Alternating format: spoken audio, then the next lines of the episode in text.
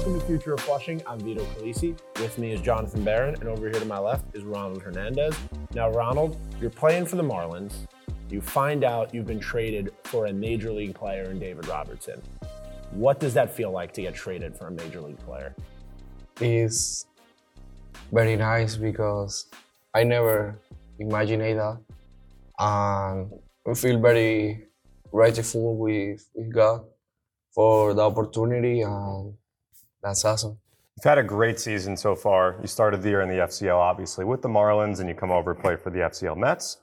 Now you're with the Port Saint Lucie Mets. But in the F C L, you had the second highest on-base percentage, and you led the league in weighted runs created plus. So you were a very, very productive player at the plate. What helped you be so productive this season? My main motivation was to work for the team, to push the team to be the best version of myself that I can be, and um, obviously through hard work and dedication, that's what's been my main motivation and what pushed me because of my desire to move forward, to be better, to do better.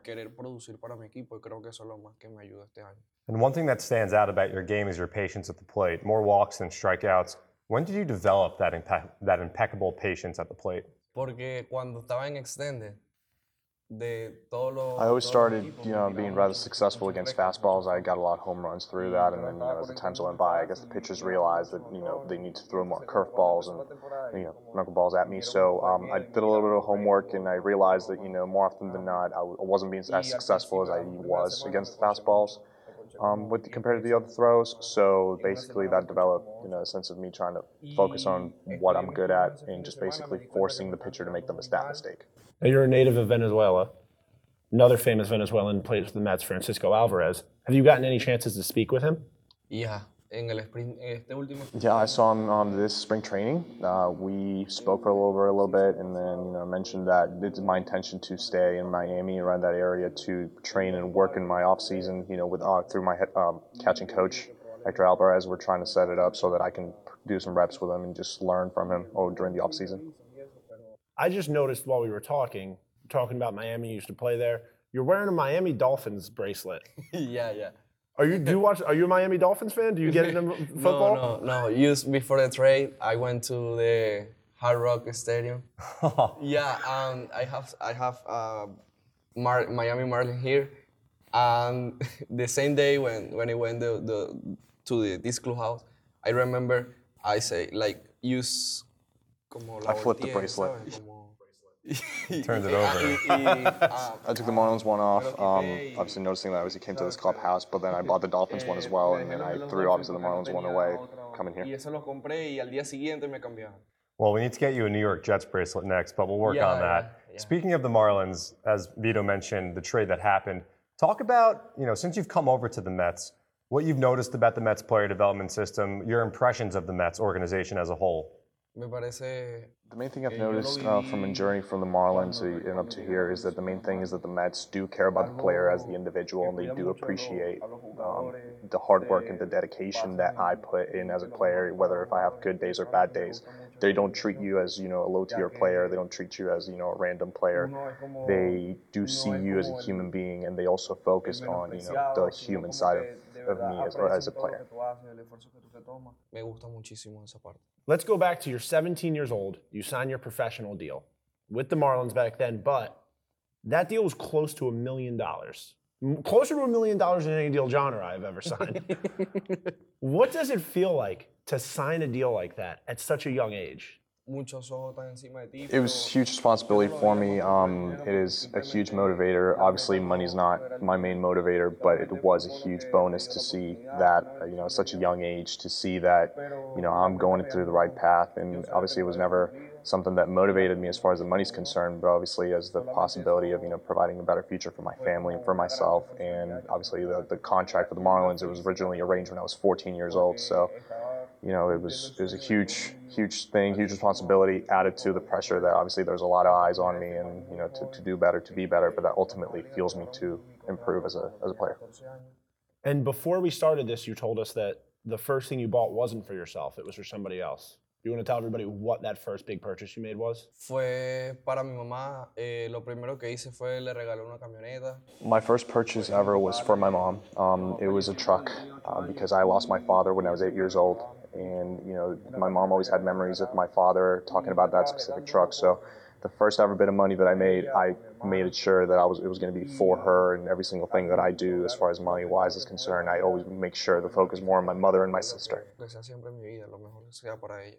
I know this is kind of a rough transition here from that, but your first year of pro ball was in the D S L. You came over to the States. This is now your second year stateside, and you've made incredible improvements from last year to this year. What do you think, what lessons did you learn in your first year in the United States that have helped you be so successful in year two since coming stateside?